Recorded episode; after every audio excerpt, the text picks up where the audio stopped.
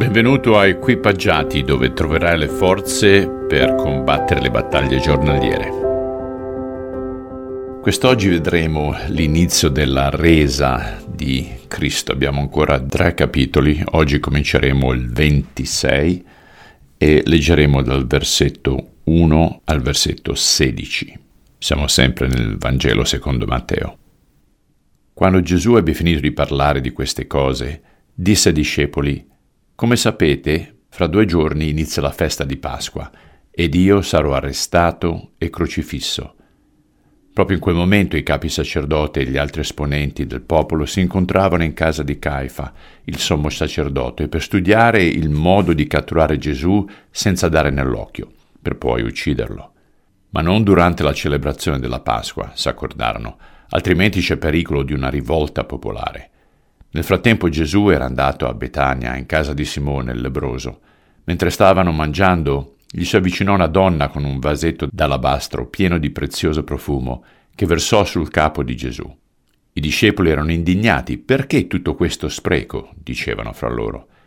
Quella donna avrebbe potuto vendere quel profumo per un sacco di soldi e darli poi ai poveri. Gesù, sapendo ciò che stavano pensando, disse Perché la criticate? Ella ha compiuto una buona azione verso di me.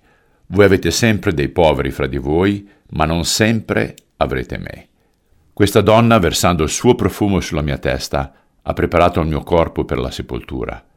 Per questa azione ella sarà sempre ricordata. La storia di ciò che ha fatto sarà raccontata per tutto il mondo, ovunque sarà predicato il Vangelo. Allora Giuda Iscariota, uno dei dodici apostoli, si recò dai capi sacerdoti e chiese quanto mi date per avere Gesù in vostro potere? Essi gli diedero trenta monete d'argento e da quel momento Giuda cercò l'occasione propizia per far arrestare Gesù. Padre, quel vasetto di profumo era di un valore dello stipendio di un anno e questa donna non ha avuto nessuna riserva nel versarlo ai tuoi piedi. Fa sì che anche noi non siamo così attaccati alle cose care che a volte ci tengono prigionieri. Liberaci dalle possessioni che ci posseggono. Te lo chiediamo nel nome di Cristo. Amen. Che il suo spirito riempia i tuoi vuoti quest'oggi. A domani.